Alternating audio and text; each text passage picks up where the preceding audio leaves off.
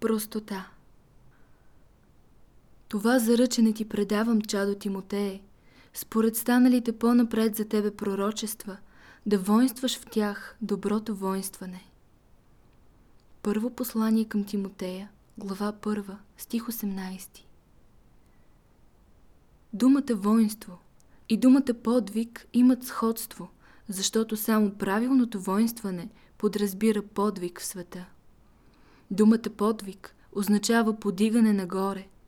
Воинстване е подигане на човешкия дух, а слизането надолу е падане на човешкия дух. Преди всичко, от всинца ви се изисква простота, т.е. не да бъдете прости, а всички знания у вас да се опростят. В основата си нещата да бъдат прости, тъй както е проста в първо време основата върху която тъкат, а после с преплитанията тя се осложнява. Така че в основата схващанията ви трябва да бъдат ясни и прости. Простота трябва да има в умовете ви и в сърцата ви. Искам да схванете думата простота. За да я разберете, като сте разтревожени, изговорете тази дума и ще усетите една тишина в душата си. Всяка добра дума трябва да произведе отихване вътре във вас.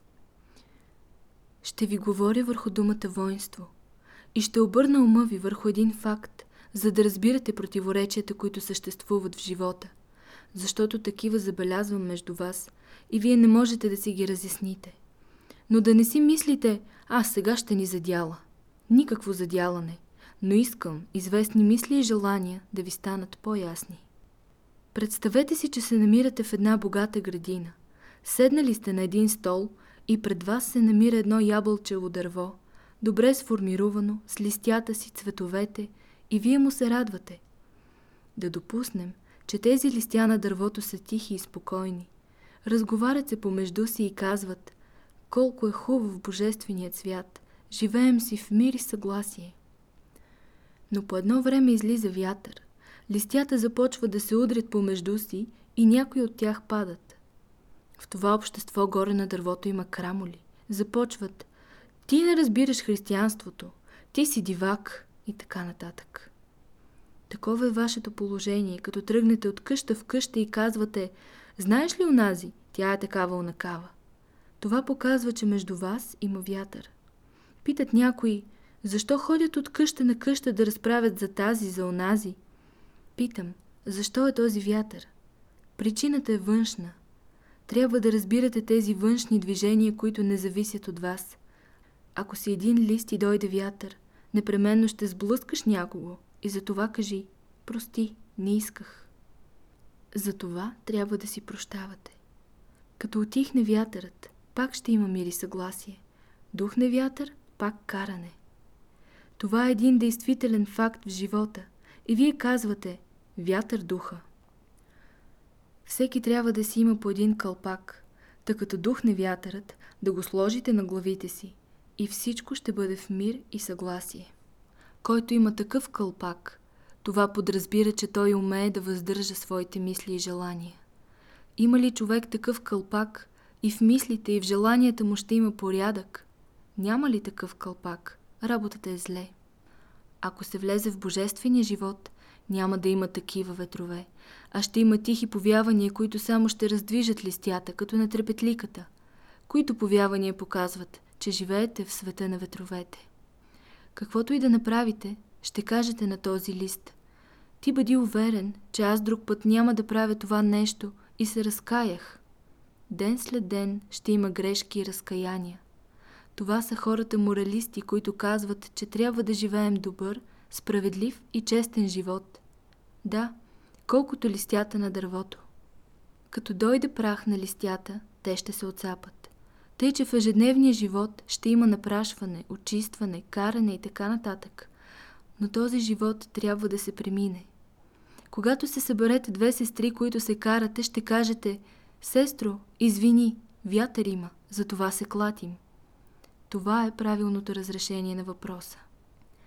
Ето една формула – като се скарате, съберете се и кажете Христос е равен на Y, нула е равно на нула, едно е равно на едно. Това подразбира последният стих от притчата Този, който ме слуша, ще живее в тишина и безопасност, без да се бои от зло. Този е същият закон. Някой път между сърцето и ума има борба, раздвояване. Сърцето желая едно нещо, умът друго. Има спор. Решавате да правите едно, а всъщност вършите друго. И като апостола Павла се провиквате, кой ще ме избави от това грешно тяло, т.е. от тези външни причини. Като дойдете до 8 глава, намирате разрешение на въпроса. Задавате си въпрос. Как ще се разреши този спор? Разрешава се. Защото листята, които стоят отворени в някои растения, като дойде на тях някое насекомо, те го улавят и скриват. Когато листята се превърнат в едно животно, те се скриват в един кълпак и следователно трябва да си направите кълпак, т.е. от растения да се превърнете в животни. А знаете ли какво значи от растение да се превърнеш в животно? То значи да имаш кожа, а в окултизма това значи да си образуваш една аура, която да те пази от външните ветрове и бури, които стават в психическия свят. Сега, към първата формула за Слънцето. Може така да изгрее моето Слънце в моята душа и да обнови моето сърце. Ще приложите следната формула отделно. Господи, аз ще посъдя всички добри желания, а Ти ги възрасти. Това разбирам обновление на сърцето. Да си обясня мисълта. Нали искаме да направим християнството наука за живота, а не празнословие? Допуснете, че две от вас имат по 100 декара земя, оставена от баща им. Едната от вас е работна, обработва земята си, направила си градина, посажда я с плодни дървета. В другата част насажда жито, ечемик, царевица и други. А втората казва Мене не ми трябва тези неща. И оставя земята си ненасадена. И двете отиват да разглеждат имането си. Едната има царевица, жито и други и се радва на всичко. За нея животът има смисъл. А нивите на другата са обрасли с бурени и казва Животът няма смисъл. Кой създаде смисъла и безсмислието в живота? Вие казвате Господ да им даде това, онова. Дал ви е Господ земя. Тя е вашето сърце. Обработвайте го. Това сърце се обработва тъй, както се обработват плодните дървета. Дайте му всички добри желания, посадете ги у него. Трябва да седите на време, а не без време. Онези, които седят дърветата, имат два периода на седене. Земеделците също имат два периода на седене – зимно и лятно седене. Тези, които седят царевицата, и те имат известни периоди на седене. Тъй, че, когато дойдат у вас добри желания, не отлагайте, за да си свършите другата работа, а веднага ги посейте. Но вие казвате, как ще го посея? Онази какво ми направи, тази какво ми направи. Остави тях на страна. Посей това добро желание. Не си разположена. Остави неразположението на страна. Твоето неразположение и ти сте две неща различни. Като се гневите една на друга, знаете ли на какво приличате? Представете си, че една муха дойде и ви наплюе по носа – Започвате. Какво право има тя? Хукнете да я гоните. Гневите се на всички други мухи. Изчистете носа си. И нищо повече. Казал някой за вас нещо. Изчисти го. И нищо повече. Ама не. Вие казвате, знаете ли какво направи тази муха на носа ми? Остави я на страна. Някой ви обидил.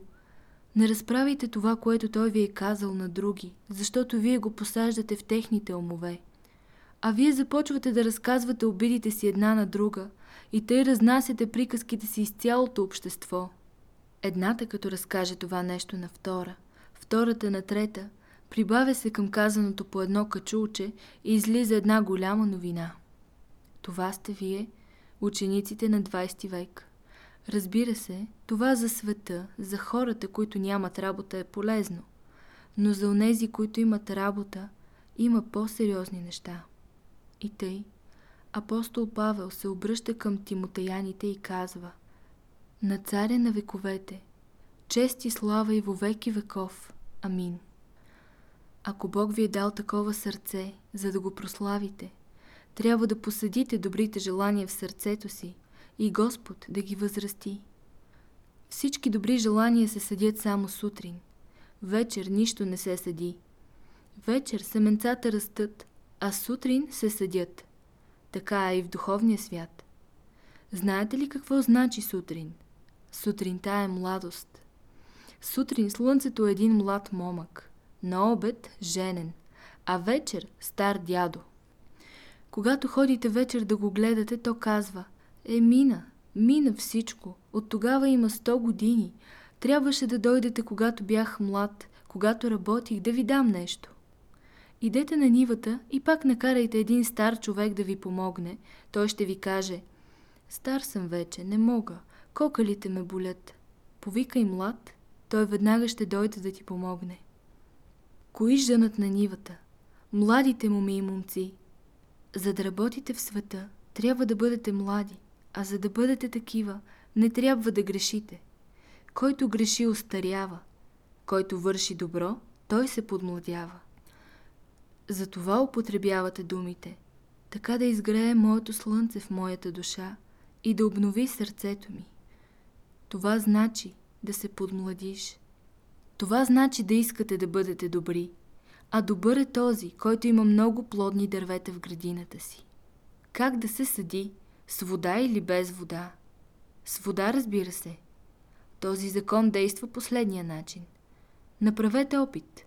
Някой път може да ви се случи някоя голяма неприятност или нещастие в живота, която може да бъде от различен характер. Дохождате до отчаяние от това, което ви се е случило. Всякога след такова нещастие ще дойде добра мисъл. Посейте я, тогава му е времето. Който не е страдал, не може да има добри мисли. Когато ви нападнат страдания, това показва, че Господ ви обръща внимание, че е дошло време за съдене. Това е правото тълкуване. Казал някой за вас нещо обидно, кръвно ви обидил. Ще пострадате, ще поплачете, ще настане едно отихване, ще настъпи една добра мисъл. Веднага на работа, посейте я. Това посяване ще плати дълга за тази обида. Ще ви обясня закона, защо не трябва да отмъщавате. Допуснете, че някой влиза в къщата ви и задига хиляда лева. Но в същия ден имате една важна работа, от която ще спечелите 100 хиляди лева. Ако вземете да гоните крадеца, вие ще загубите 100 хиляди лева. Господ казва, остави хилядата лева, ще спечелиш 100 хиляди лева, свърши си работата. Обидил ви някой, но в същото време имате да вършите една добра работа за Бога – Свършете си работата, защото ще изгубите двойно повече, отколкото ако речете да си отмъщавате. Има ли философия в това? Има. Опитайте дали е вярно или не. При пръв опит, който ви се представи, приложете това нещо. Аз често срещам хора по пътя да гонят хилядата лева. Къде отиваш? Откраднаха ми пари хиляда лева. Ще изгубиш сто хиляди лева. И на вас казвам, срещал съм ви да гоните хиляда лева. Внимавайте, че ще изгубите сто хиляди лева. Това е, което Евангелието препоръчва. Да не си отмъщавате, защото Господ казва Мое е отмъщението. Не седете, за да не бъдете съдени. Важна работа има всеки в света, а не да съди другите. Тогава ще имате един живот тих и спокоен, но ако слушате вашия Господ този, с когото се познавате. Кой е този Господ? Всеки ден може да го опитате. Щом изпълнявате волята му, всеки ден ще се чувствате тихи и спокойни. Не изпълнявате волята му, неспокойни сте. Защо тогава го няма Господ? Господ идва само във време на страдания. Когато в света има най-големи страдания, тогава Господ слиза – когато някой човек е много напечен, Господ го посещава, а когато е много добре, Господ казва, повикайте този човек тук. Ние казваме, Бог да го прости за минало е. А аз казвам, отишъл е да види баща си в отечеството си, в дома си, а после пак ще се върне. Тъй, че един път Господ идва при нас, а един път ние отиваме при Него. На какво прилича това? Когато някой баща ожени сина си, отделя го в нова къща и един път той му отива на гости, а друг път синът го посещава. Кажете ми, кога вие посещавате Господа? Когато се намирате в голямо отчаяние, страдате, а когато някой ви посети в това време, тогава Господ ви е посетил. Ето защо трябва да правите посещения на страждощи. От сега вече ще знаете, че всеки може да посети Бога. На ден може по 10 пъти да го посетите, а Господ един път на ден. Молитвата е зов към Бога. Скръбни сте, натъжени сте, молете се. Господ по три начина утешава. Първо, ще ви прати някой човек да ви помогне. Второ, ще ви прати някой ангел. И трето, сам той ще слезе. Питате, защо сме се родили? За да посещавате Господа. Този е великият закон, по който хората със своите скърби и земни нужди се сближават. Ако нямахме нужди, не бихме разбрали в какво се състоят хубостите на живота. Ще си турите тази мисъл. Животът, тъй както е направен, е най-добър живот. И вие, тъй както сега живеете, живеете най-добре. Някой ще каже, аз съм лош човек. В какво отношение? Не си лош, но имаш земя, която не искаш да обработваш. Мързите. Трябва да работиш. Почни да работиш. Няма да бъдеш грешен. Как се ражда грехът? Като не работиш, ще грешиш. Ще мислиш откъде да вземеш, какво да направиш и ето, че на цял свят си задлъжнял. И тъй, вие не сте грешни по същество, а по това, че някои от вас не искат да работят. Някои, например, казват, как да стана в 4 часа сутринта? Става ли се тогава? Да, става се, защото нощта е за спане, а сутринта за работа. Когато слънцето изгрява, всеки трябва да е вън от леглото си, а когато залязва, всеки да е в леглото си. Така правят и птиците. Ако искате да разбирате Христа, така трябва да постъпвате, да живеете. Когато дойде страданието, кажете А, време е за работа. Гответе се да сеете. Дойде първо добро желание. Посейте го. И в една година, като постъпвате така, ще видите колко богати ще станете. Това подразбират българите, като казват «Отворили му се очите». Като стане човек богат, отварят му се очите. Например, някой сиромах, беден човек, направи си колиба без прозорци. Като поразбогатее, веднага си отваря един, два и повече прозорци. Който знае, той има прозорци. Страданията, които ви се пращат, са една необходимост за вашето развитие. Като казвате, така да изгрее моето слънце, това показва въплотения човек на земята. Вие трябва да използвате това слънце, което изгрява. Всяка сутрин човек като се събужда, той се ражда, а вечер като заспива, умира. Затова сутрин, ако не станете на време, за да родите детето си, то ще умре. Забележете, хора, които стават късно, не са разположени през целия ден. Казваме за тях, не родили детето си. Трябва да разбирате дълбоката смисъл на нещата, а не тяхната буква. Под сутрин разбирам всички добри условия, които Бог ни дава. Затова не ги отлагайте. Те са една отрина в живота.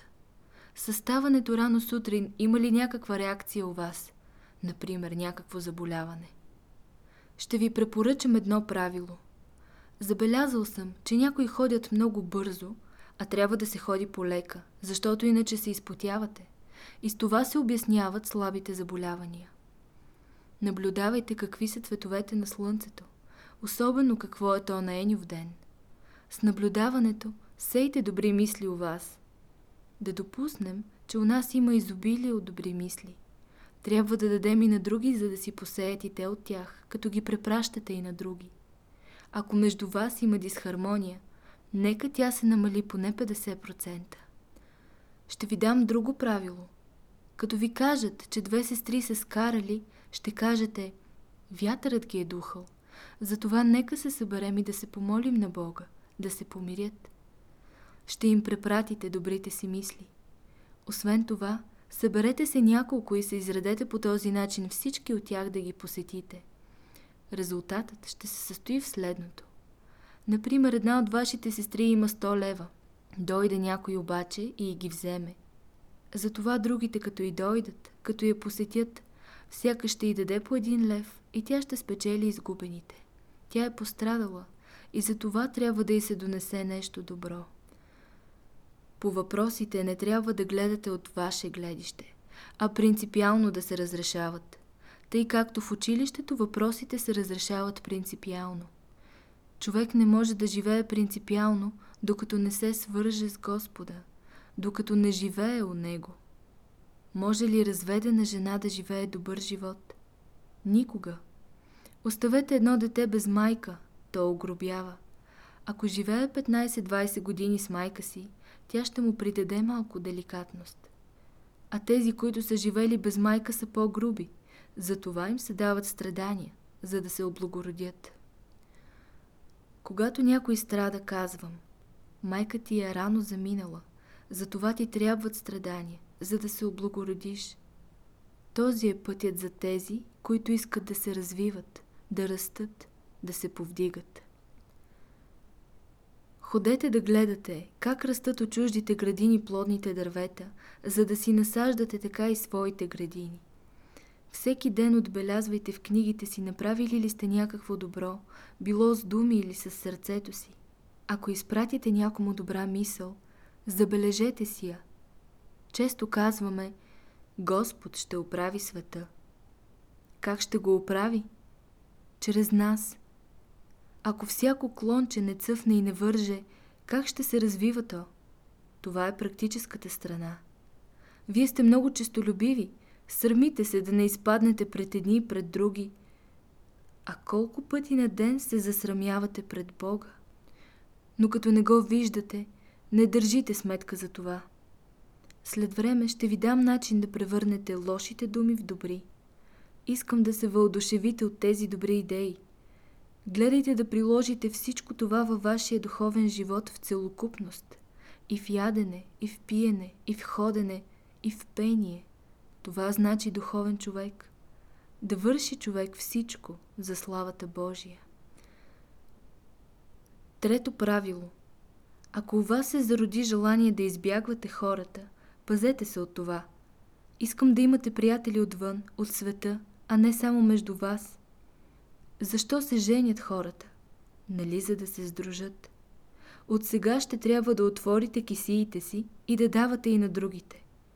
Няма защо да се плашите, защото този, който дава, печели всякога повече от този, който взима. Четвърто правило. Усещате се някой ден скръбен, обременен. Мислите, че животът няма смисъл. Слезте по-долу от вас. Вижте тези хора, които са по-скръбни, по-обременени от вас и ще видите, че животът има смисъл. Когато искате да се повдигнете, тогава гледайте как живеят хората, които са над вас. Поддържавайте ги в живота, защото животът се предава. Ако аз не ви предам нещо от себе си, нищо няма да научите. Животът се предава чрез контакт, чрез влияние, като предавате и доброто и злото. Аз зная много добри мъже, които в обществото на лоши жени се развалят. И лоши мъже, които в обществото на добри жени се поправят. Законът е много верен. Ние си влияем. А вие казвате, какво ли сме ние? Торете на вашите стари тефтери кръст. Торете нови листя и пишете. От сега нататък взимам давам по Христовите правила. Ще бъдете радостни и весели. Пето правило. Пазете се от следното нещо. Често казвате на дъщерите си, ти не познаваш живота, трябва да бъдеш по-умна, ти си млада, като остарееш ще го разбереш. Не ги възпитавайте така, не им говорете за старост. Весело е дъщеря ти, нека е весела, нека играе, нека пее, остави я. Като се разгневи дъщеря ти, кажи на Господа – благодаря ти, Боже, че видях дъщеря си да прави такива хубави гримаси. Ами в природата е същото. Гледате как едно дърво се криви, прави гримаси, но и то е приятно.